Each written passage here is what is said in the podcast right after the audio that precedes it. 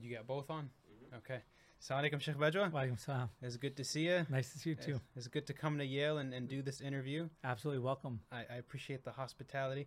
I, I, I don't mean to uh, in, in- intrude on you though, did I? Because I know you work. Um, you, your family time starts at 10 p.m. I think Yeah, you, yeah. you mentioned Yes, in class. exactly, So yeah. I, I'm hoping that coming in on, on a Saturday No, no, no. at 3 p.m. doesn't inter- interfere no, no, with no, no, work. it's okay. It's okay. I mean, uh, 10 p.m. is the sort of a day to day when I try to have a cutoff when you turn off your phone and you have commitment to family time and personal time and whatnot. But weekends, obviously, the nature of this work, it's not a 40 hour a week Right, job, right? right, for sure. And so, uh, and especially you're a guest coming from long ways away. So I'm really eh, honored and excited that we could make this work. I Yeah. appreciate that. Mhm. So, um, are you uh, on the weekend? So you're obviously you're, you're working on the Yeah. weekend Mhm. sometimes. Yep. Uh, what is it that has you working outside of a normal 40 hour work week? Is Mhm. it student issues or, or what is it exactly? Great question. So, I mean, I think it's so the nature of the work is that you know there is an aspect of if you clock in, you clock out, you go show up in the office at the you know certain time, and then you go home from the office a certain time. That's one aspect of it. Mm-hmm. But the nature of this work, right? Being a chaplain, being a community uh, caregiver, working with masajid, working with students, working with faculty. You know, it's just you know problems don't arise on the on the clock, right? Between Right. a, a work week, uh, and so what happens is is that uh, you know I get calls uh, from the hospital, I get calls from community members when there's some sort of an emergency, either uh, lower uh, lowercase e, capital E, but you have to respond at some level. Um, and so the point is is that uh, you know I try to keep my weekends free for family time and personal time and whatnot. But there's also events by the nature of being in a university is that you have student programming on the weekends, right? There are student activities, events, uh, lectures, conferences, and so it's all a matter of what I've been able to do in my life, and it's under you know the amazing mentorship of my boss and supervisor is that you know do the work, put in the time, and then you can. It's very fluid. You can adjust, right? So if I'm putting in a long weekend, then uh, you know the the, re- the next couple of days in the coming week, you know you can take your foot off the pedal and kind of devote more time elsewhere, kind of thing. So I hear you. Um, do you? And and I- don't think anyone from Yale is going to hear this. So, yeah, do, do you do you genuinely like putting in all that time? Is this something you're Mm-hmm. yeah. enjoying? No, absolutely. I mean, I, I alhamdulillah, I say that inshallah from the bottom of my heart, this is a blessing and a privilege to do the work that I do in the Yale community for the New Haven community. Um, uh, you know, I look back in my life and, uh, you know, Allah Ta'ala opened every door for me that, uh, doors that I wanted and doors that I couldn't have imagined that brought me to this place. And then my mashayikh told, told me when you're here, you have an immense responsibility as well right? Allah put you here for a reason, and uh, and you've got to put in the work and do the work and do the khidmah, do the service to the community, for Yeah. the students, for the staff, for the faculty, for the New Haven. I live here. I've lived here with my family for 14 years. I have many dear friends and teachers that live locally, and it's all about serving them. And so, t- to come back to your original question, is that uh, I I genuinely. Uh, uh, deeply enjoy this work and feel very blessed to be able to do it. I hear you. Yeah. I hear you. So Mhm. it's it's not really a um, uh, you know, it's not always the because what I was thinking when you said you put in work on the weekends, Yeah. that it's it's a situation of. Dr. Bajwa, I have something serious to tell you. Yeah. And, you know, a student problem, Yeah. specifically one person. Yeah. It's not like that. You're saying it's programs. It's it's more. Well, it's both. I think it's both, right? Uh, it, it, it and also depends, right? Like uh, more often than not, it's programs on the weekends that will bring me in. But that doesn't mean that I haven't gotten, uh, uh, you know, uh, um, uh, panicked calls and Mm-hmm. crisis calls from students from the university for various reasons uh, at odd hours of the day or at odd, Yeah. you know, and weekends and stuff like that. So that's not as common. But you know, I also what I would say to anyone that's listening that uh, is interested in chaplaincy or knows chaplaincy is that it comes with the territory Yeah. right? You've got to be in this work. but You've got to be able to do this work and put yourself all in to know that that's what it comes, right? If people want like a desk job, like I don't know, work in a corporate office or something like that, where you clock in and you clock out. Yeah. That's not the nature of this work. And to you know, to give so much credit, uh, credence to and props to uh, to our mashayikh, to our imma, is that you know the work of the community, serving the community is you know there's no imam out there, and I have many friends who are imams, right? And many of my teachers are serve as imams in communities. Is that they know that it's never sort of like after Juma, you you pack up, you go home. For sure. They don't need to see you until later, right? It's just it, it just goes with the territory. I hear you. So even though it's not like the common problem that you're facing, Mhm. like when, when a student comes and asks a specific question, if you don't mind me asking, what, what what's a common thread that you're seeing when they come with a specific question? Sure, sure. you Yeah, know? no, I mean it's a fantastic question. I'm going to give you a couple of uh, categories Mm-hmm. of what they're they're the uh, of that they present as. So one thing, uh, you know, and, and I'm not one is more important than the other. That's what I want to say. Right. This is just sort of off the top of my head. Is people have crises of faith, right? They just deeply question their Islam. They question their, uh, sadly, uh, just as sadly, I should say, they really question the community right? There's just people feel very alienated from the Muslim community. They feel like they don't belong. They don't they can't find their tribe, right? I think part of it is also I'm dealing with a population of emerging young adults, 18, 20, 22, 25 year olds. They're at that either in college or post college phase, early graduate school, law school, med school, PhD programs. It's a very intense academic time in your life. Intellectually, it's very formative, right? Uh, uh, I mean, you're committed to your work, but you're also like emerging, you're growing, right? E- Emotionally, s- intellectually, spiritually, you're growing. And so, you know, for us, it's all about the balance, right? Finding the balance between your work, you know, they call it the work life balance. You know, I would say the balance emotionally, psychologically, spiritually, and physically, right? You need to be healthy in all these areas. So for a lot of people, it's a crisis that they maybe can't put a finger on. Like, I don't know why I just feel like I don't connect with people. I don't feel like I belong. I feel homesick. Is, is it all worth it? Like, why should I even be doing this kind of work? Like, I'm putting in crazy hours and in college or med school or an MBA program. You know, so this is sort of general malaise, I'd call it, right? People are just like, I don't feel good and I don't know why I don't feel good. So you dig mm. a little deeper, for some people, it is a spiritual crisis. They're like, I'm looking at the world. I don't understand how Islam can work in this world. I don't understand how the Muslim community can navigate this world with all of the fitna and the fasad in the world, right? We can go through a long list if you want on what that is. They're just like, how does my Islam and my being Muslim fit into that? How do we answer these problems, right? Problems of deep racial divides, deep economic uh, instability and inequality, right? The environmental catastrophe that's going on, the issues of misogyny, racism, sexism, uh, uh, uh, classism. Like, how do I, as a Muslim, even begin to understand it? Do I do anything about it? Like, all of this, when you put it together, is a pretty volatile mix, right? For That- sure. That's one category. The other category, people come to me with, like, you know, they're just in their interpersonal lives. I just can't get along. I'm having a, you know, I'm in a bad relationship right? With my friends, with a significant other, with a romantic partner. I don't know how to navigate this. I want to get married. My parents are trying to get me married to this person or telling me not to think about marriage, focus on school, getting a job. But like people have emotional needs, right? So it's all of this other kind of category of things. Other people, they just have career questions. I don't know what to do in my life. My parents want me to be a doctor. I mean, medicine's interesting, but I don't know if I really want to do this the rest of my life. You know, every all my friends are going to finance. It seems interesting. Seems like a lot of hard work, but like, do I feel good about like being part of that whole economy and whatnot? Right. Like, I don't know. So these kind of questions, they're trying to figure out and navigate their life.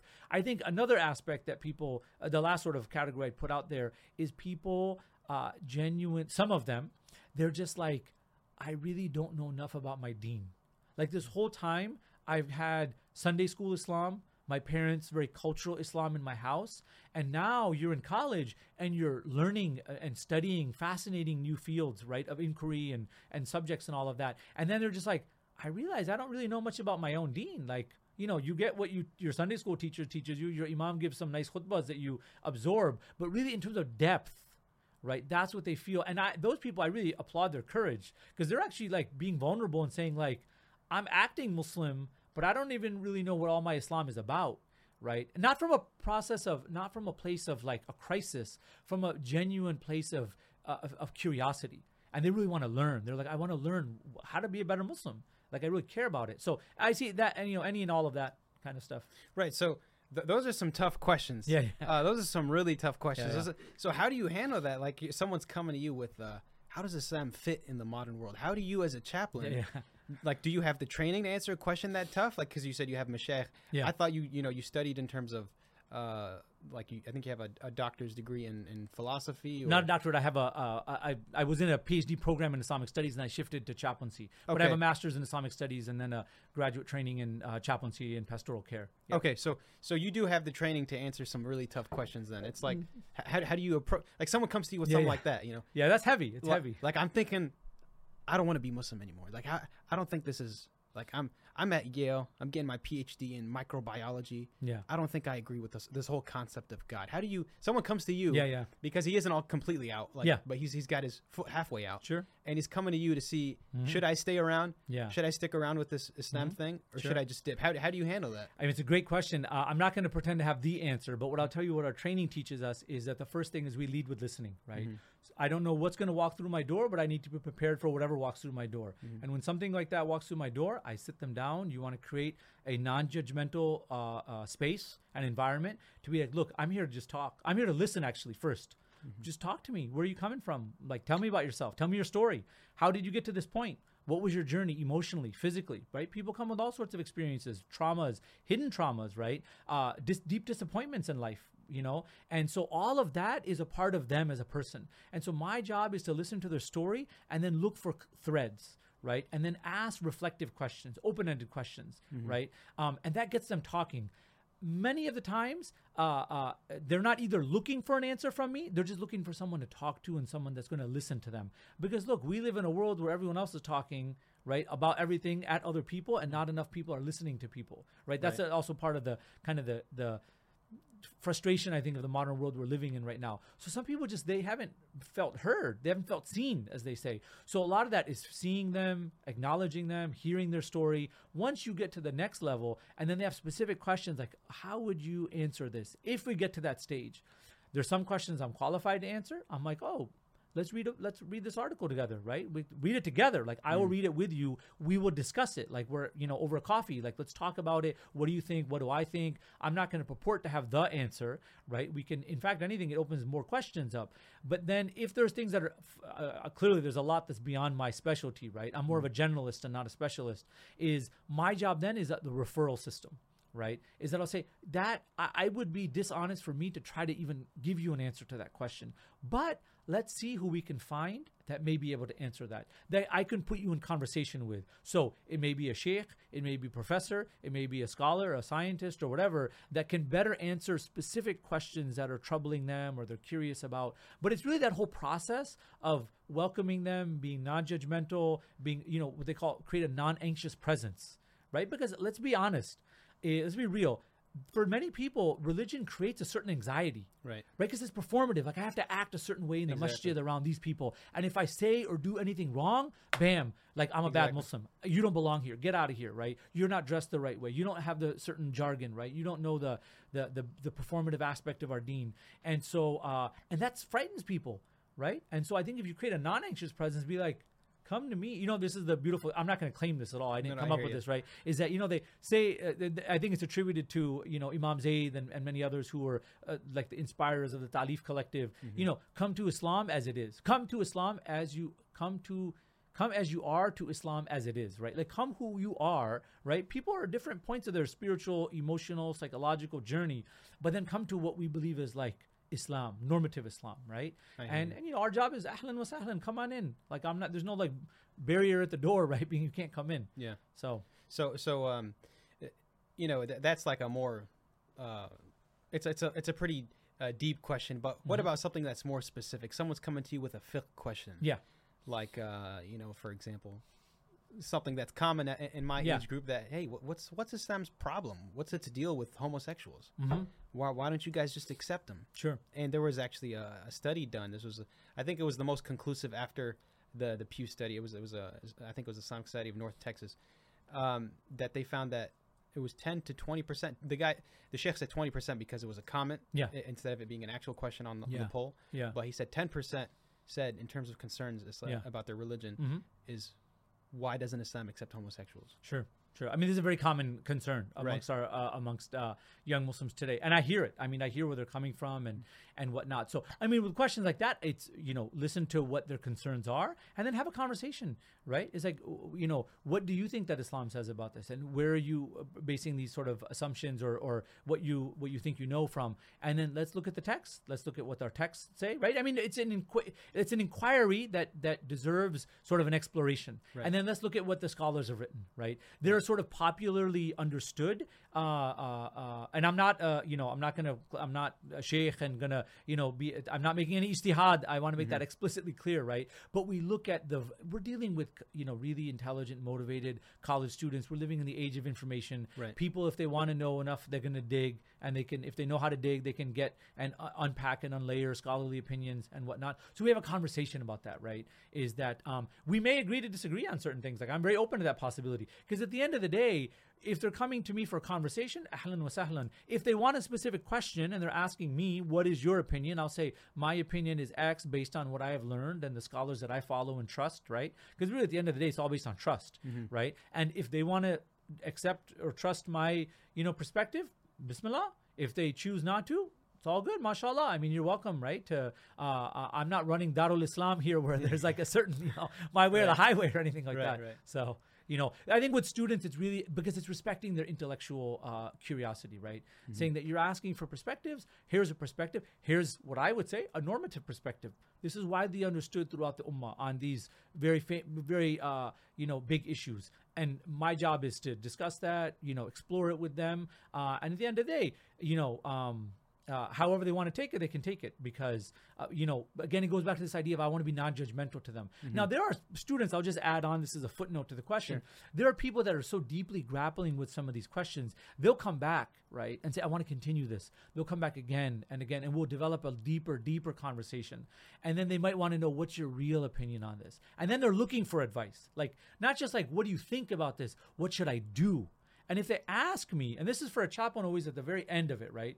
Because generally we're not there to dispense, you know, I mean, I'm a spiritual advisor and I do spiritual caregiving, but only if someone asks me, what do you think I should do about this? Then I'll say, since you asked me and I know you and I know this, this situation, here's my nasiha. Here's my advice coming from a place of good, you know, sincere uh, counsel for your benefit. I hear you. Mm-hmm. Now, now, Sheikh, if it's okay, uh, I'm gonna hit you with a, a little bit of a curveball. You know, Uh-oh. it's, it's not a gotcha question. Okay, but, okay. But a genuine situation Yeah. uh, that I'm sure happens often, and, Mhm. and it's one that I that I'd, I'd probably come across. Sure. So instead of it being someone that's intellectually curious, Yeah. that wants to learn, Yeah. that wants to know why it's that. Sure. How about someone that it's in their life? So, for example, Yeah. I'm in your office. Someone comes to your office, Chaplain Bajwa, I have a serious concern.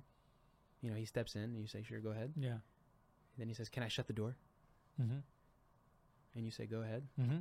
So, it's it's something big, right? Yeah. And he says, "Chaplain Bajwa, I'm gay." Mm-hmm. You know, just point blank. Yeah. I haven't told anybody. Mm-hmm. I'm in a relationship. Mm-hmm. My family doesn't know. My friends don't know, Mm-hmm. and I don't know what to do about it. Mm-hmm. I'm scared about how they're gonna react. What Yeah. should what should you as a because this is this Yeah. is way out Yeah. of your bounds, right? Yeah, like yeah. this is like I'm not here for that. I'm just a chaplain. You know what I mean? Mhm. And and it's a situation that maybe even the the fiqh itself Mm-hmm. isn't fully developed. Like maybe the, Mhm. there's like for for example, the first time I heard a lecture about LGBTQ Yeah. was by Sheikh Yasir Qadhi, and it came out last week. Yeah. You know, it's the Sure. first time that someone Yeah. because before that it was no, it's just haram. Yeah. Yeah. Now we're actually getting some understanding about how to because you're gonna We're engaging with it. yeah how because we we have coworkers that Yeah. are, that are like we have Yeah. family that are Mhm. you know so now it's Yeah. actually let's explain it so Sure. it's, it isn't fully developed on how Yeah. to live with that Yeah.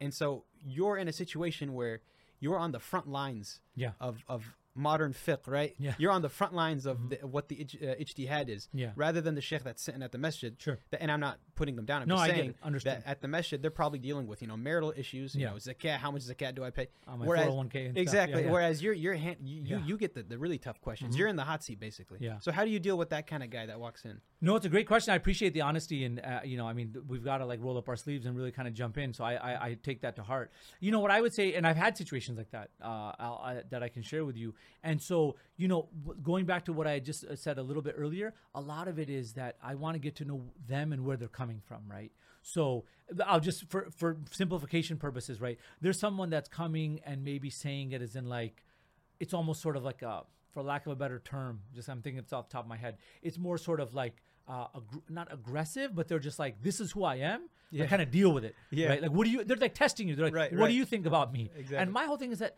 it doesn't matter what i think about you. How do you feel about it? Like i want to know your thoughts. Like are you have you c- come and affirmed this to yourself? And is, are you comfortable with this? And if not like how can i help you? Like do you want me to talk through or just you want a conversation partner? I've also had people that have come and i've had those scenarios. Yeah. and i've had scenarios where someone has just been like I can't talk to my imam at home. I can't talk to my community. They're like literally not even from my community. They're like they know Yeah. of me. They call me from like states away, Right. right? And they're like, I got to talk to you about something really, really important. I'm like, yeah. So we had a phone conversation, and then and you know this young man is crying on the phone, and he said exactly that. But his his where he came from was like, you know, I love my deen. I love Islam. I pray, I fast, I read Quran, but like I've struggled with this for a long time. I'm coming to the accept the terms that in college I've really kind of like this is who I am, right? And and I don't know what to do about that. You see, it's a very different perspective they're coming from.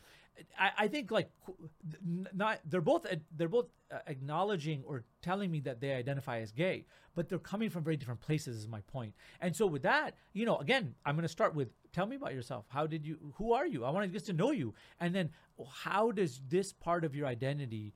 How do you feel that that fits in with your Muslim identity? Like, let's explore that together. And uh, f- you know, one thing that I will say uh, that I tell everyone is that like, you know, there's the fiqh. I'm not going to make any ijtihad on this fiqh. I, there's the normative fiqh that I believe. There's also like opinions out there that scholars, you know, that's the job of the great fuqaha to, to, to delve into real deep stuff with this. But what I leave them with is the point that I want to make is that, you know, at the end of the day, that this is one aspect and we acknowledge that aspect, but our deen is very vast and wide, right? How do you feel about salah? How do you feel about zakah? How do you feel about Quran? About birrul walidain?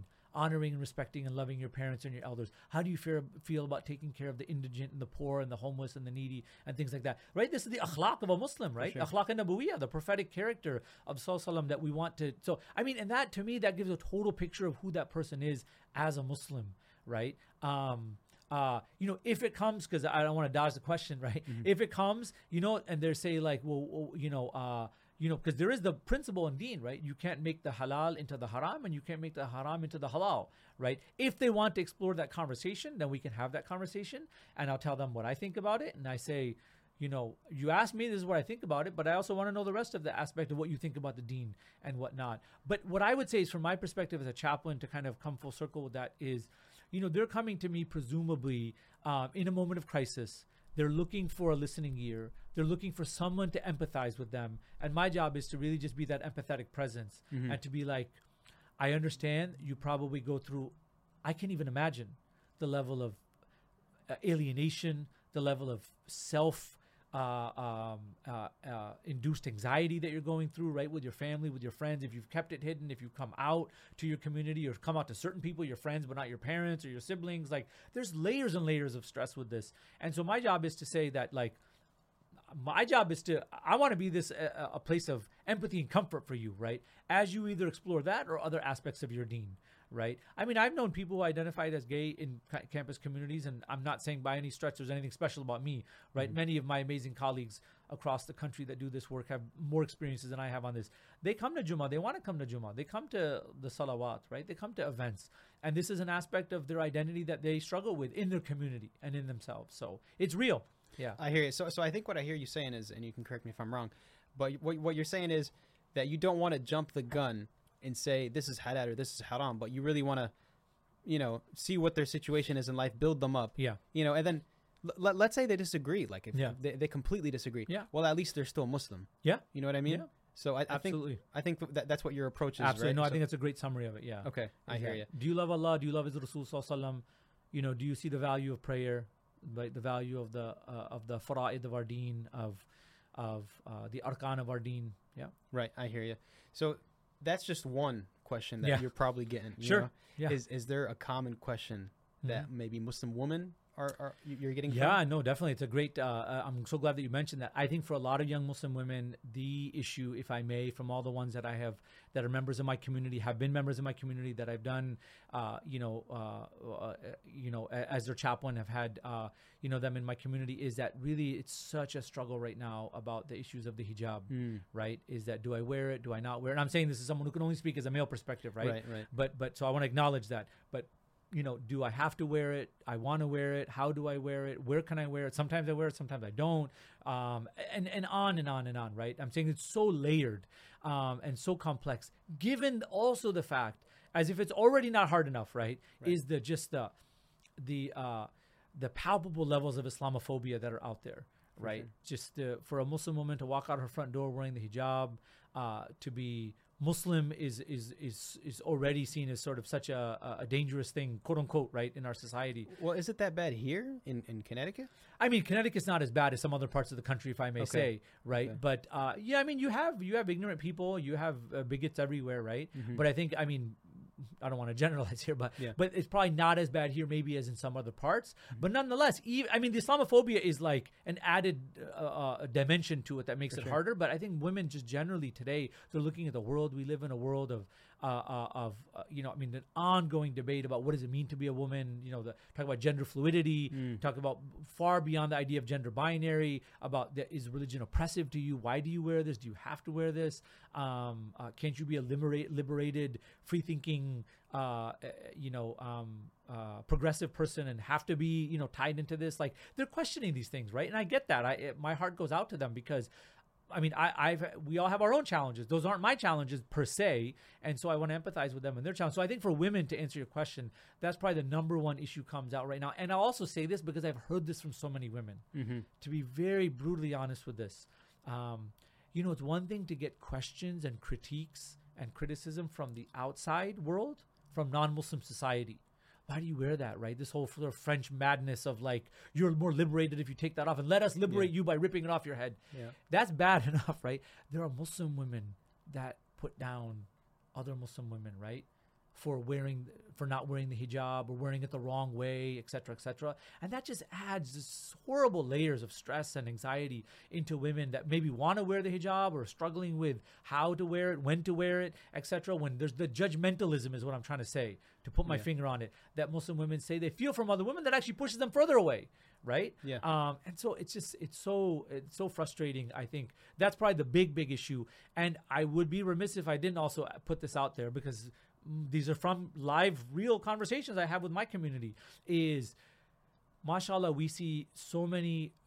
deeply accomplished deeply uh um i think um uh, educated, right, and like mutadayyin, like practicing Muslim women who really claim their Muslim identity and their Islam, that look at just the pathetic stat, stat uh, status, excuse me, of some Muslim men.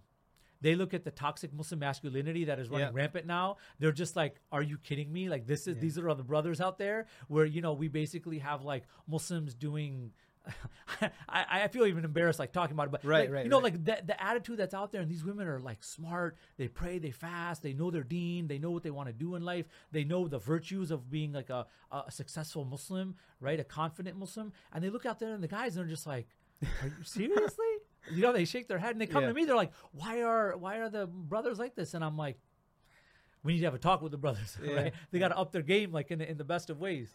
Right. Yeah. I, I think uh, uh, it's it's uh, the girls are out getting law degrees and medical degrees now, and it's it's they're they're unparalleled in terms of Yeah. education and whatnot, and then they're always uh, you know looked at to be better than men typically. So and and Yeah. you know guys are out smoking weed, committing. Yeah, no, exactly. They're out, I mean, you, you you named it. I think that's what the that's what the, a lot of the lot of the a lot of the complaints come uh, on one Right. hand, right? Because then it, you know where the rubber meets the road is they're like, look, I want to be in a relationship. I don't want to be single. I'm looking for a Muslim uh, life partner, right? I'm looking Right. for a guy to marry to to have build a life with, and they're like, this is what's kind of going on out there. You know what I mean? And then there's the pressure from the family, from the ammus, you know, in the community, the khalas, and like it's just I, I feel for them, right? And then on t- like I'm, I'm I'm not spilling any state secrets here, right? I I know of many cases of Muslim women that are they they they love their deen, they practice their deen, they want to do something successful in their lives, etc., and that they end up they can't find a suitable Muslim,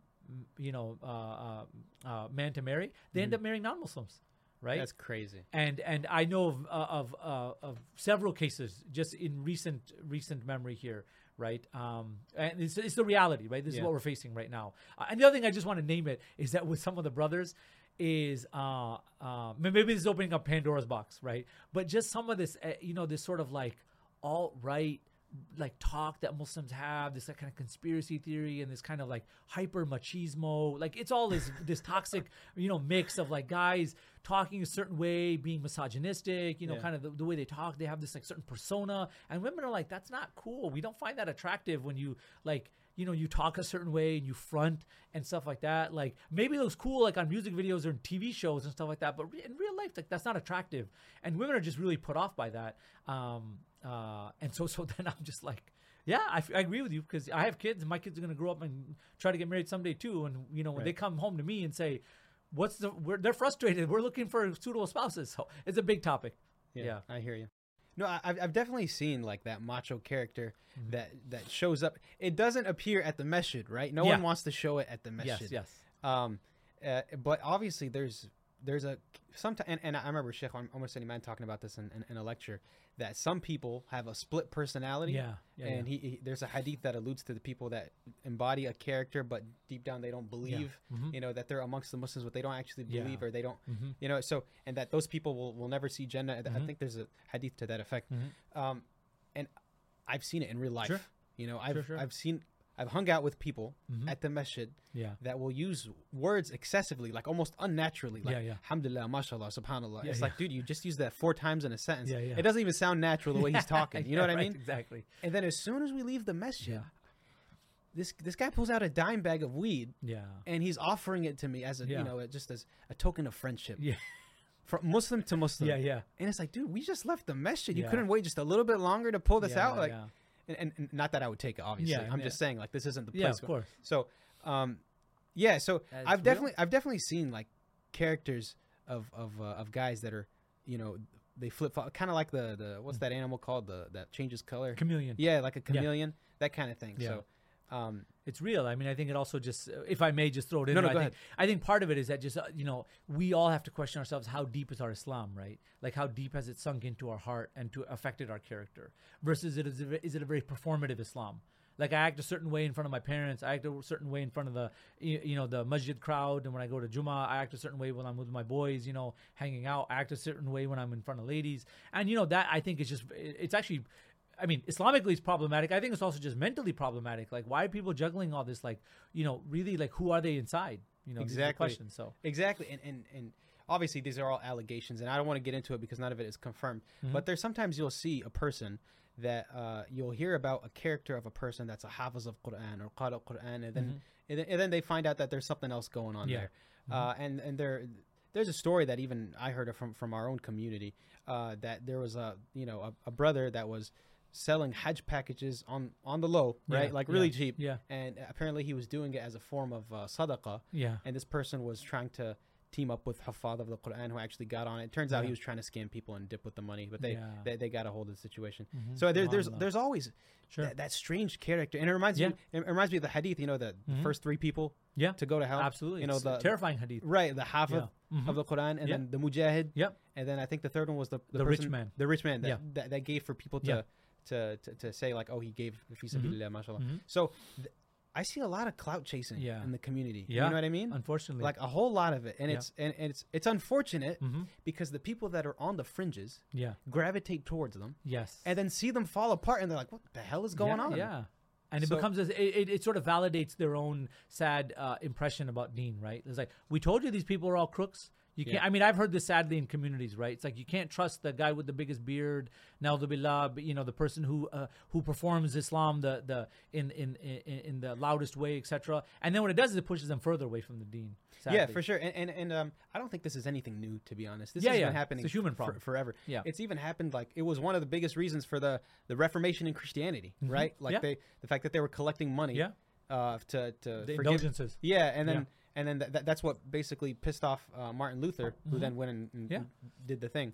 Uh, so it's it's obviously a, a continuing issue with with humanity, Mm-hmm. and uh, it's interesting to see it, to see how people profit from the you know their own Islam, Yeah. like whether it's n- not through actual money, but Yeah. they do it through likes and shares and Mhm. whatnot, and, Yeah. and the the clout on on social media. That's that's the currency of the time we live in. Exactly. Yeah. Exactly. And and it's and then you're sitting and you're just watching both sides. Like what in the world? And then but to be honest, and it's it's unfortunate because the the clergy are not helping.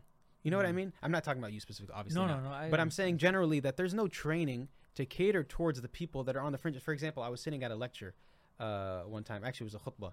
Um, so obviously, and you're very aware of the fact that there are Muslims that are hardly even Muslim, right? Just Yeah. to begin with, and they need they need someone to build them Yeah. up, not strike them down Exactly. right? So, and I'm saying in this uh, this this khutbah, and uh, first of all, you're looking around the the the, the musalla area because it's not my community; it's Yeah. a different community. Um, and I'm just observing, right? Because I'm new there, and I'm Mhm. just checking things out. All the guys are basically laying back on the wall with their heads Yeah, back, yeah, this. yeah, I've seen that. And, and then all, all the older brothers are in the front. Yep. So, and the sheikh, I'm listening to uh, to his talk. First of all, he, he does it the you know the what way they do they, they do like one in Arabic Yeah. and then one in English Yeah. and it's like a, Yeah. a an opinion that you know the, that has to be in Arabic so Yeah. so they did one in Arabic and then they did one in English and the talk was about um how he came across a brother that stopped making Salat al-Isha in the masjid yeah. right okay so the bar is pretty high Yeah. he's upset about someone Yeah. not making Isha in Jama'ah Wow. okay Yeah. so he it's so funny because it's not like he's mad about someone committing zina Yeah. you know Gambling. He's, he, you know, it's Yeah. something serious. He's like, this brother, subhanAllah, stopped making Isha at the masjid. I go and I ask him why. The brother says, Wallahi, Sheikh, my, I've been busy with my studies. Subhanallah, you have preferred the dunya over the akhirah? Yeah. And it's, I'm like, Sheikh, what's going on, man? Like, he's talking about that. Yeah. These guys are all smoking dope Yeah. and committing zina. Like, Yeah. you have your priorities Yeah. yeah, wrong. No, it's true. And, and then he goes and he, he goes further. He talks about a sister that stopped memorizing Quran at the Mhm. masjid Yeah. for similar reasons that she had Mhm. to cater towards the her her studies or whatever. And I'm like, man, if only he knew what's happening. Yeah, yeah, no. If only this man knew what's happening, because Mhm. just to t- and not even just their community, but even in, in communities that I'm more familiar with, if he knew, Mhm. like if these shuyukh Sure. knew Yeah. about what the guys and girls are Mhm, doing, mhm, mhm. you know, if he just opened his eyes to that reality, Yeah. he would have a very different outlook on what his khutab should be. Yeah. yeah absolutely. So agreed. Absolutely agreed. Um, I give you quick two thoughts on that. yeah, yeah, sure. which is that you know i mean i think you hit the nail on the head right it, we're living in a time i mean it's not that we're living in a time now i mean i would say maybe it seems like that particularly acutely now but you know part of the responsibility of being the wa'id right giving the the wa'ad and getting the khutbahs is that I mean, you have to you have to speak to the people in their language, speak at the level that they can under, comprehend. You have to speak to issues that you know are relevant to their day to day lives, right? And then we also have triage. You have to triage the community, like really, you know. It, I mean, it's not that these are not important, but in terms of the order of importance of the acuteness of the problem, right? This is what doctors do, right? You're in an ER. You're like, I gotta pick A, B, and C. Like, what do I deal with first, and then you know what can kind of be dealt with later. And I think people that are on the front lines if they're if they're competent and they know what they're doing, they're just like, you learn this. You're just like, what do we need to focus on really to serve people, people breathing, right? Keep them Right. surviving, their Islam intact. Um, that's one thing, and I think the other thing is, uh, you know, I can speak from my experience as a chaplain, you know, to a community here. Really, this idea of right, this is the I we turn to in the the beautiful hadith of the Nabi Sallallahu Alaihi Wasallam is that every one of you is a shepherd, and all of you are responsible for your flock, right? It's really this, and my mashayikh would say this is that uh, uh, it's not a coincidence that all of the anbiya were shepherds.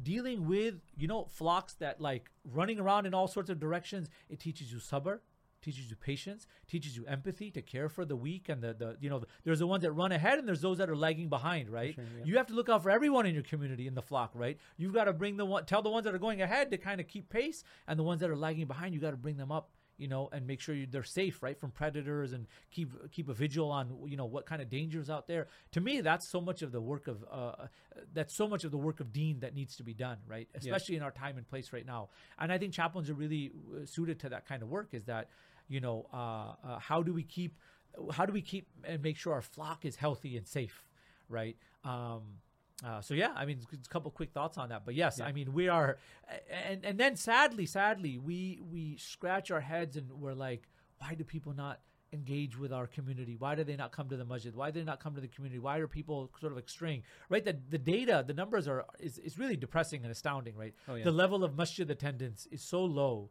Right, by Judge and uh, Pew and many others, ISPU have done these studies on how many people come to Jummah. This is a fraction of the community, meaning that there's so many other people out there that are Muslim that are not coming to our houses of worship. So 100%. yeah. how do we reach them, right? It's like you've got to go to where the people are, right? In as a halal way as possible and then connect with them and then and, and and be as welcoming to them as possible and make them like you said, build them up, don't tear them down, Yeah. Right? Yeah, and, and is there, and, and this is just a question that, that, that I had on my mind, is there a general disposition that is negative towards religiosity when you're in a very intellectual setting like Yale? I think so. Yeah, I think that this is a this is a hyper uh, liberal place, Mm-hmm. right? And in multiple senses of that word, it's a very secular place, Right. Right? It's a privileging of the life of the mind, of the intellect. Uh, you know, we would say the akal is more than just the intellect, right? In Mm-hmm. Islamic sort of philosophical, spiritual way, the akal i- includes the the mind and the qalb, right? Uh, Mm-hmm. in a broader sense. But anyway, this is a place that, to get to your point, is that, I mean, these people look at to religion as mythology, right? These are Mm. these are like fables of the past, right? Kind of thing. It's like just mumbo jumbo. Uh, it has no relevance in your daily life um, because th- th- you know these uh, these elite academic uh, uh, intellectual institutions uh, uh, have their own biases and bigotry, right, and prejudices that they don't want to acknowledge. Um, but the the reality of it is that people are are exploring religion, right? People come to college and university, some of them with deep religious commitments, or they're exploring their religion, or they're just like unsure, and they're just like, it seems like religion is a big force in the world. And if I'm studying to become something in the world, in a globalized world, I'm going to deal with a global economy, right? Global knowledge economy, global economic, e- uh, Yeah. you know, financial economy, uh, and et cetera, et cetera. If I want to actually be a productive, you know, competent contributor to that, like I need to know what people feel about religion, right? Islam, Hinduism, Buddhism, Christianity, Judaism, and etc. et cetera, et cetera. To me, that's like that's a no-brainer, right? It's called religious literacy. Our institutions are are horrible at actually doing religious literacy. Uh, I mean, I'll put it out there. You go Harvard, Yale, Princeton, Stanford, Chicago. You the whole lot of them, man. They none of them do this well. I hear you. So is it is it seeping into the Muslim community that that negative perception towards? I think that uh, uh, that's a great question. Uh, I think that there are uh, well, you know, I'm gonna uh, uh, to kind of divide that in a second. I'll speak about the American Muslim community. Mm-hmm. Yeah. I would be fascinated, maybe as a follow up conversation at some point, on what the global attitudes are across the Muslim world. Right? I'm sure it's probably frightening. You know, from stories that I've heard, because I've traveled the Muslim world, I hear anecdotes, I visited and family and friends around the world. Um, but we don't get to that right now, right? Yeah. But let's just say the American Muslim community.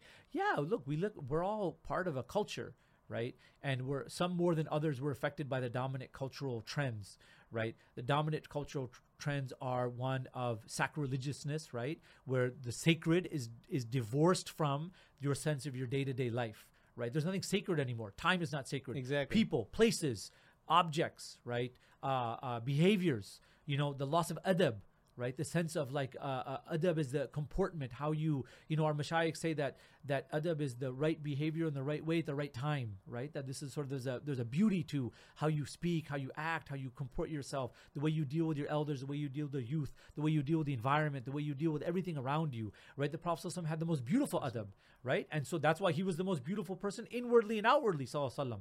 And so, you know, one argument that our mashayikh say is that, you know, really to return the vitality the health of our community is returning to that idea of prophetic akhlaq, prophetic adab. Uh, you know, uh, I, I believe that. I mean, that's my position. But to get to your question, w- for sure, I think the Muslim community is looking at the world and they're like, three things. Number one, my community seems pretty whacked. It's got all these internal problems. You name it, Yeah. right? We don't even have to go down that road if you don't want to, but there's a lot of problems internally in our community that people are not blind to. They're seeing this stuff hypocrisy, right? Uh, judgmentalism, uh, irrelevancy at, at certain places, right? Like, how does this even connect to my daily life? Number one. Number two, they're looking at the outside world and they're like, the outside world doesn't take religion seriously at all right? Yeah. Isn't like people there's like Islamophobia out there, right? They're actually actively like attacking and demeaning my religion.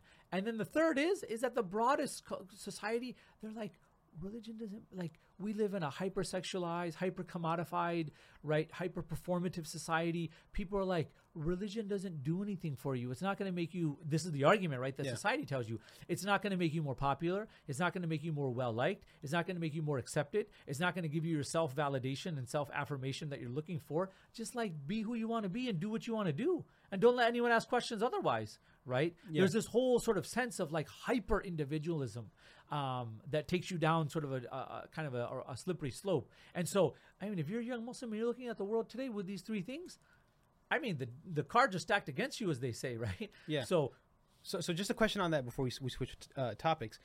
When when I was asking you in class one time about you know the the the, the general uh, outlook on the the gender neutral bathrooms and Yeah. you know the co living spaces Yeah. at at mm-hmm. Yale, I was thinking from a sense of, you know, do Muslims get upset about it? Do they change it? So you were telling me that yes, that is the case. That every Yeah. spring you get a bunch of. Do you think it's mostly the parents that are upset? Like, are this, this you know, are the children Good upset question. along with them? Yeah, Or are they like, no. I don't really care. Like, this is That's a great question. I think, and and I'm glad that you remember that question. I appreciate you bringing it up. I think that uh, I- parents, obviously, I've gotten angry phone calls and you know disgruntled phone calls from parents. But but to the credit of our student community, is the students are the ones that themselves feel very deeply violated. They're like, I I'm a, I mean, it's disproportionately more women than men. I understand, but we do have men that have complained as well, right? But let's just take the the issue from a woman's perspective. Women said whether or not they wear hijab. I, I want to say I've, I've seen equally both ways, right? As a Muslim woman, they're they're mashallah, they've grown up with a Muslim sense of haya, Yeah. a sense of modesty and uh, you know what boundaries are, right? Private space versus public space, right? Um, that they're just like it is inconceivable for me to be sharing a bathroom, right, with men and women and beyond, right? Like the intimacy of a bathroom, right? Of like what you know of a private space uh, uh, with strangers, even if they're not strangers, right? With Yeah. with ghair mahrams for that matter, right? Uh, uh, uh, to be showering there, to be you know uh, to, to to be using the bathroom, etc. That is just that is it. They they find it deeply not even beyond uncomfortable. It's just really kind of it's gross, right, for them. And so so to their credit, mashallah, you know the the the people that complain, it's the students themselves that are just like, I don't want to live like this. I will talk about all the super wokeness you want in class and you know all of the theory of this and the theory of that. But where the rubber meets the road is how I live my life. Exactly. Right? Is that there are some there are certain red lines, right, that they don't Yeah. want to cross. So th- they did try fighting it. Yeah. What was the result? The result is that you know the university, uh, and uh, you know I will talk about Yale, but I we can go even beyond Yale. This is sort of the modern liberal university is is definitely moving in this direction. Some faster than others. Is that this is not going away. You got to deal with it. Like we are moving at this into the realm of beyond gender binaries, gender boundaries, and things like that, and that we want uh, mi- mixed spaces like this, and that eventually this should be the norm. There's a normalizing of it, and so they, uh, if they're polite and want to be um, somewhat, you know, religiously literate, they'll say that we understand your concerns, and we understand that maybe in your religious community you have different standards of modesty and behavior around these things, but we believe that there's values that trump those values, right? Of inclusivity, and it's all uh, done under the name of inclusivity. Right. And you know, is you know, I, I'm Punjabi, and we say yar, like you know, when you get in, when they throw down that card, I mean, that's a whole different ball game then, right? Right. How you that, that's a losing battle, right? Because that they they've already they've already stacked the the game in a certain way that that you're always going to lose. The house always wins, as they say, right? Yeah. And so, So that so th- they basically they said no. yeah, Um, and since that happened, and this is this has been around a while, right? this has been on for several years. I mean, I've been here 14 years, and I, I don't even remember when it started, but it's been around a while. Okay, so since it's been around, has there been a decrease in Muslim enrollment at Yale? Everybody's cool with it, or has it? Like, what do you think? It's a good question. Uh, I mean, I'm happy to go into the weeds on this on this one, uh, um, and I can keep talking. You know me, right? Yeah. Is that what the Muslim enrollment has gone up? Mashallah. Okay. Acad- like across the university. But here's the thing. Honestly, my assessment on this is what is this, and th- and I love my community. I respect my community. These are my people, right? Um, but if I'm saying there's anyone listening out there that's going to apply to Yale or apply to a similar type of university, I always tell you, buyer beware buyer beware. Before you send your children or before you go off to college yourself, do your homework, figure out what the actual college living experience residentially is like. Because I understand it. These places are businesses. They want to sell you a product. You look at Yale, it looks like Harry Potter Hogwarts, right? It's that gothic architecture. Right. Everyone's smiling and happy on the website and the videos. They want to sell it to you, man. And people want to buy, right? They want to come. These are super elite selective places, right? And there's so when when people come here, the last thing most of them check, right, is what is it really like to live, uh, you know, on campus?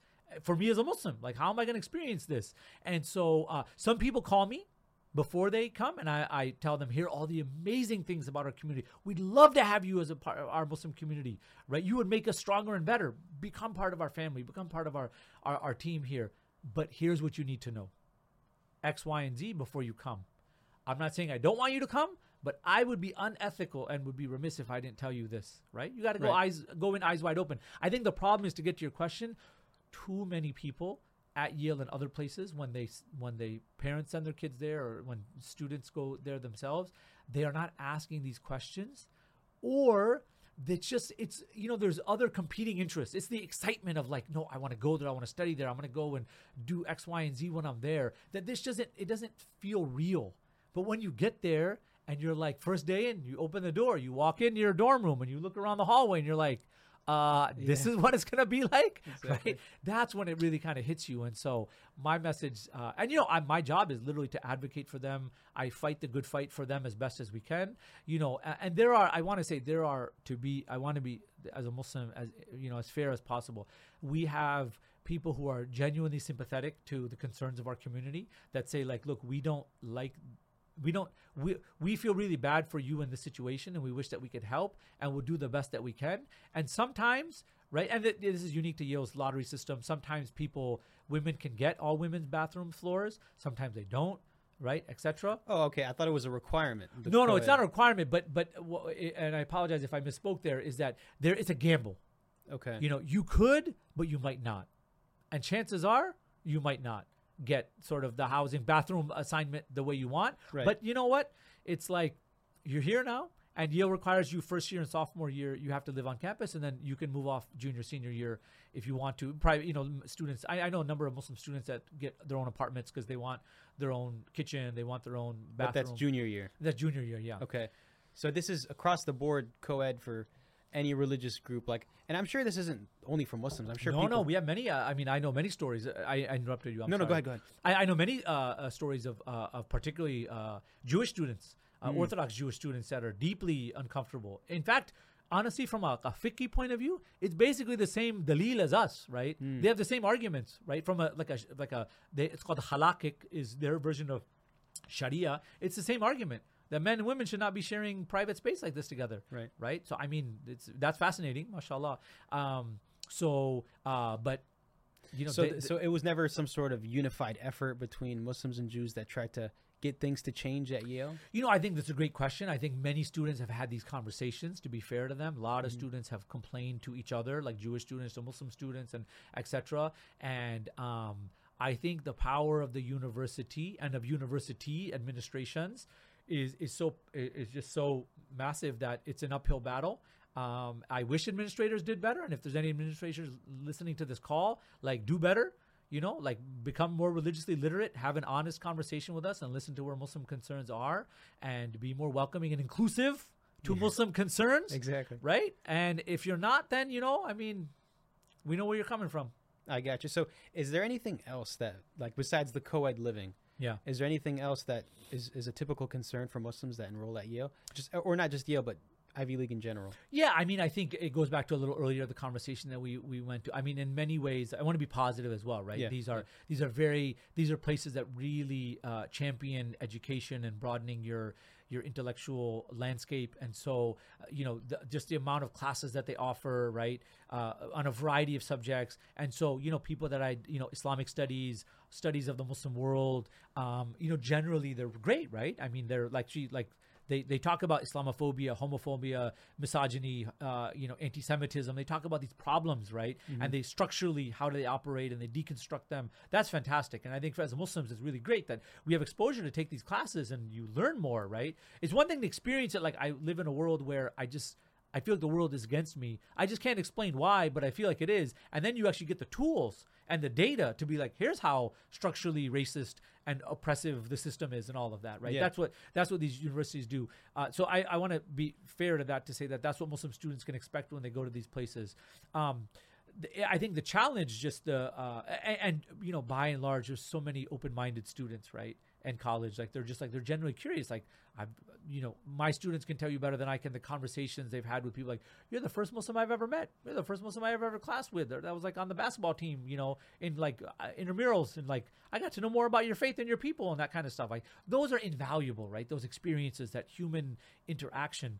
Having said that, there is also just an understanding that. Um, there is uh, still, you know, a, a- lack of uh, knowledge about Islam. Yeah. Uh, uh, you know, and, and about, I would say, either ambivalence, mildly, or antipathy, uh, in a worst case scenario, towards religion. That's, I think, the big issue that comes up is that people are just like at these hyper liberal, uh, quote unquote elite, you not even elite. I mean, in college in general, right? It's like you know what the average college like kind of environment is, is for student life. Yeah. The last thing these people are thinking about when they're getting drunk and partying and doing any number of other things is like what your religious, moral, ethical views on life and you know your compass are and stuff like that. Yeah, they're just I like we're 18 and we want to live a certain life. I hear you. Yeah, and, and the reason why I was asking is because I really want to understand if it's uh, if there are other issues that Muslims like like Muslims that live in mostly liberal areas in America, if they're facing uh, as big issues as the ones that are living in you know predominantly southern conservative Sure. areas. Because in, in the South, if they hate you, they'll say it to your face. Yeah, you know yeah, what I yeah, mean. yeah. That's And true. They'll set your your your masjid on fire. Yeah, you know, they, they'll, just they'll just and, and they did that Yeah, in yeah. Tampa. They said Mhm. as it was um, um M- M- Masjid Omar that they set on fire, and then Oh, the yeah. Islamic Center of Tacoma in Washington, and Mhm. then the just recently in Tennessee, right outside of Memphis, the city council blocked the Yeah. establishment of a masjid. They kept making excuses Yeah, about water yeah. supply, about Mhm. you know it's close to this Sure. or whatever. Uh, so down there, they hate you and they'll say it to your Sure. face. Mhm. And, and and I'm not saying this to to basically tell people that oh Muslims are, are victim. We, we really are under attack though. Yeah. Like, we really Yeah, are. Like in most yeah. places across the world, like Sure. in India, Mhm. we, everyone knows what's happening yeah, in India. the rise of these uh, uh, fascist right movements that that are that uh, that uh, India is a great example. Exactly, and and, and in France there was uh, three masajid that were targeted Mhm. recently.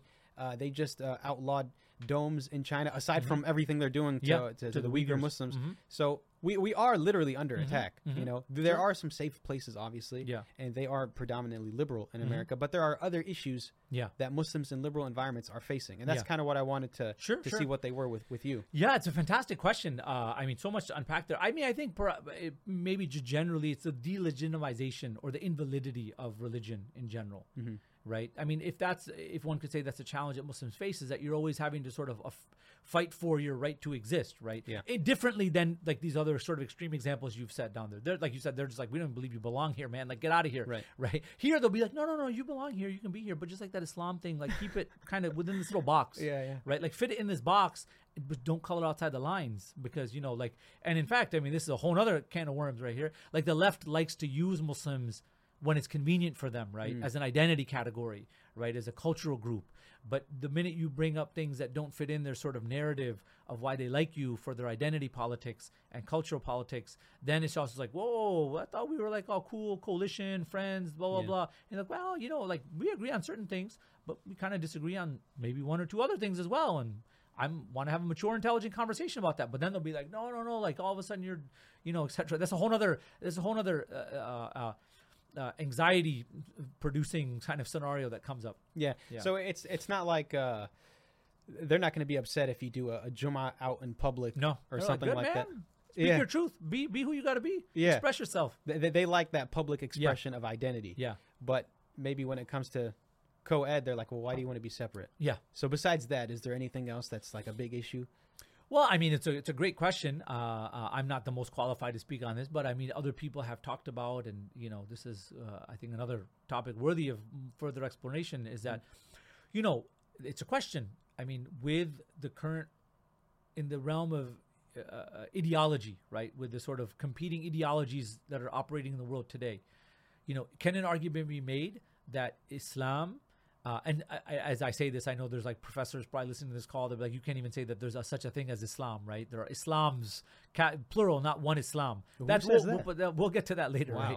Is that you know? But can Islam be a? Um, can it be the only?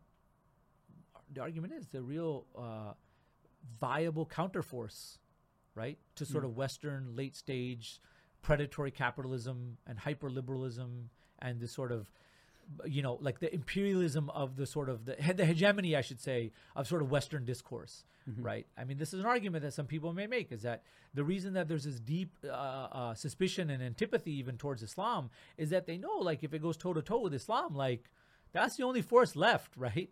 Um, now, I have dear friends of mine in my life that'll just be like, "No way, man! Ah, what are you talking about?" Right? Because they, they look at it from like a sort of a Islamo-Marxist point of view. Is that the you know Islam meets forces with Marxism, you know, and the sort of leftist critique. Uh, uh, you know, that's what's going to take down this sort of capitalist, d- hypocritical, democratic, Wait, you know, we hegemony talk- of the world. Can we talk about that? The Islamo-Marxist. What is that? I've never heard of this. No, that that's a whole other. We got to do that in like a separate episode, man. There's like some sort of u- unity between Islamism and Marxism. Well, I mean, I, I, I, I, I'm not the most qualified by any stretch of the imagination to talk about this, but you know, there's an argument to to to, to make, you know, uh, or there's an interesting conversation to be had, right? That like really, when you look at the values and the ethical arguments that that Islam has made and Muslims can make um, about critiques, Yeah. right, of uh, of power, critiques of of wealth. Of capital and and uh, the inequalities in society and uh, uh, and and you know all these things are interconnected. I believe that right, like race, class, you know, all and gender, all of these things. We have to grapple with these issues. Right. Um, you know, the question is the big question I would say is that like what great Muslim thinkers do we have right now that are actually connected to the tradition? Um, that uh, that can give a really coherent answer to this question, right? Is that you know some people that I believe that are sincere Muslims are like, when we look, the answer we gravitate towards to is a very Marxist critique of the fitna going on coming from the West in the world. I'm like, I love having coffee with those people and talking to them because I'm always learning stuff, right? Yeah. I'm not always convinced, but it's great conversation.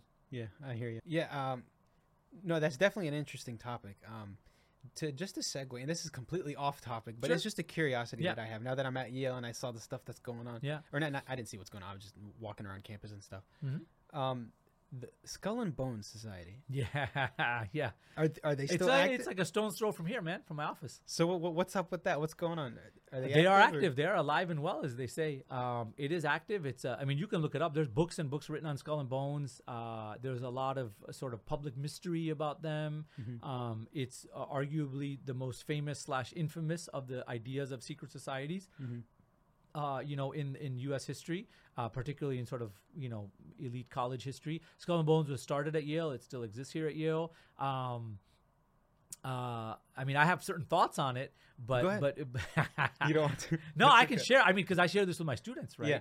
Is I am deeply suspicious of this whole idea of the secret society. They are inherently exclusive Mm-hmm. and exclusivistic, and that uh, there's this whole sort of like like mania that goes into right? Like you get tapped at certain secret senior societies. You get tapped at the end of your junior year. They only take i think something like 16 people. Like hundreds of people want to get in but you've really got to be the the one that they want. And they have this whole sort of i'm using this term loosely here algorithm like who they pick why they want. It's based on your identity and race class gender sexuality religion blah blah. Like who fits in the mix all of that kind of stuff.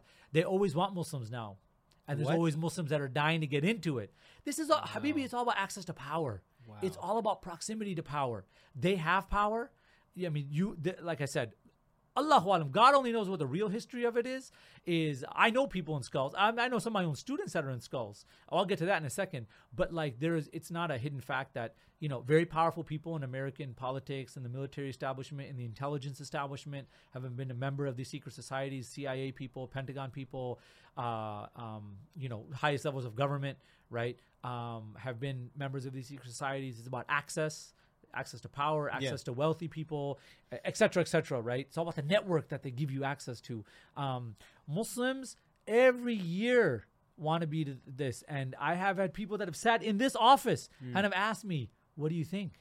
And then I'll say, well, here's the pros, here's the cons. And then some of them have had the, mashallah, you got to give them credit. They'll be like, what do you think? Like, what do you really think? Should I do this? And I said, since you asked me, should you do it? The answer is no. Why is it no? There's there's no is maskhara. This is nonsense. There's no benefit, right? I, there, what what why do you want to be a part of this elite club that, in fact, I think actually is working at cross purposes? I do not believe, nor have I ever been convinced from the people that I've met or what I've seen publicly about any of these things or what they've told me, right? Yeah. Is that, um, you know, I've asked people in skulls, like, explain it to me. We can't really explain it to you. Why not? Well, that's kind of like our own little clubhouse. What is this nonsense, right? Like, either tell me that you're out there to like, you know, some you have grand plans of domination of the world and whatnot, and you know, these cabal of people running the planet, and you know, economies and governments and all that, because that's what the public thinks. Like, Right. are, are, are you not up to that? I can neither confirm nor deny that, you know, kind of thing. This is like kind of nonsensical answers that they give, and so you know they they they downplay and all this stuff. Anyway, not to get off and uh, off topic here, but I think like you know go into the genealogy of where these secret societies come from, right? Is about who has access, who has doesn't have access. Um, why do Muslims want to be part of this? What are you getting out of it? Is it purely dunyawi thing? Everyone, there's always that person that tells himself, "I'm going to change the system from the inside. Oh, wow. I'm going to go in the inside, man. I'm going to be the one." I'm like, Yeah. "Oh, you've got a savior complex." First of all, second of all, like you know, you're telling me you're going to go in. The, you know, you're going to, you know, our mashayikh would teach us like in day one. You know, you know, when you're in an environment.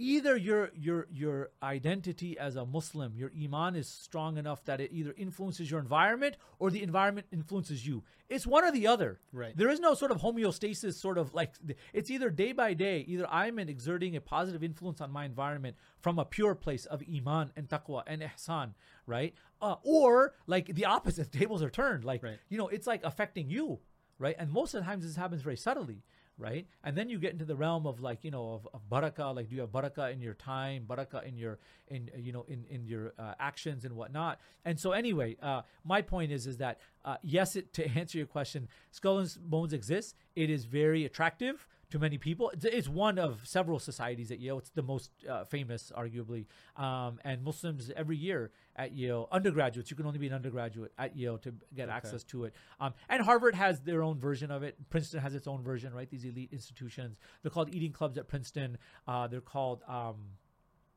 I think they're called houses, if I'm not mistaken, uh, or something like that. Uh, not the house. There's another name for it at, at, at Harvard.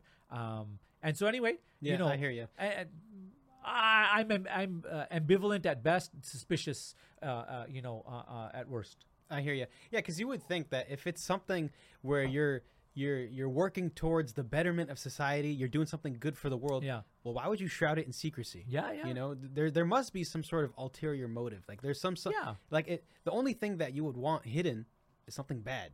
I, Right. I agree. So I agree. and and it's interesting that you mentioned that Muslims are trying to join. I mean, from from one side, I understand it because Yeah. hey, if this is a one way ticket to a really good position in a company or something, then hey, that's that that sounds good to me. Mm-hmm. Yeah. But if it's obviously if you're you know sacrificing religious values, if you're Mhm. doing something that undermines society at large, then Mm-hmm. it's obviously not halal. Yeah, So- no, I agree 100%. I mean, I'll tell you two quick anecdotes uh, and then uh, on this is that I know Muslims that have been in it that it is, and I'll just be very blunt about it, it's messed them up. It's messed up their In iman.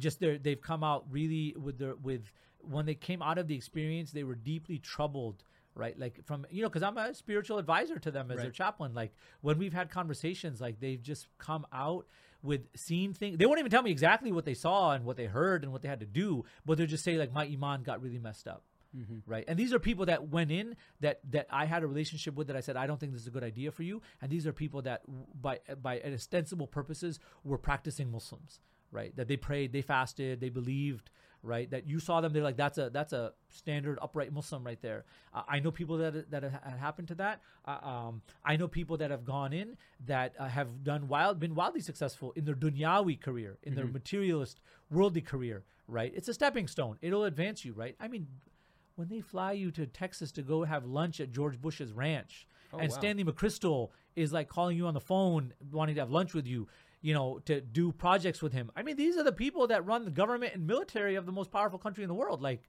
this no joke. I get that, right? You want like stepping, you want to, you know, leapfrog up the the ladder, you know, in in terms of your uh, uh, personal career, you know, in these kind of fields. I, I, mean, I understand from that perspective the attraction for people, but then like, don't tell me you're doing it to uplift the ummah and to help, you know, m- for humanity and for mankind. Yeah. Just be straight up and be like, you know, I want to. Uh, this is a cutthroat dog eat dog world, and you know, I, I'm a gunner and I'm looking to get ahead of the competition. Just own it then. I mean, I don't agree with that, but Yeah. but that's what you know. At the end of the day, that's what people do it for.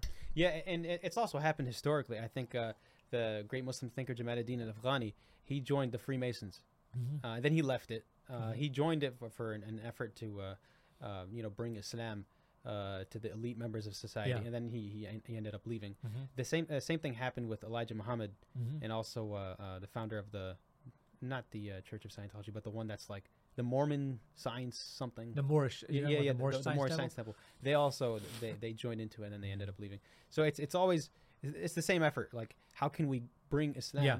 to, to the elite? Mhm, And mhm. so uh, uh, yeah, it's it's interesting that that Muslims are actively trying to join. Mhm, mhm. Um, but uh, inshallah, we can close with this. I know we have to catch Maghrib. Uh, I think we're at the, the half hour mark here before Maghrib. So, uh, Jazakallah khair for talking to me. Wiyakum. I appreciate your time. Inshallah, we'll do it again when you're available. Sure, my pleasure. This has been a lot of fun. I appreciate it. Jazakallah khair, Sheikh. Wiyakum. Assalamu alaikum. Wa alaikum salam.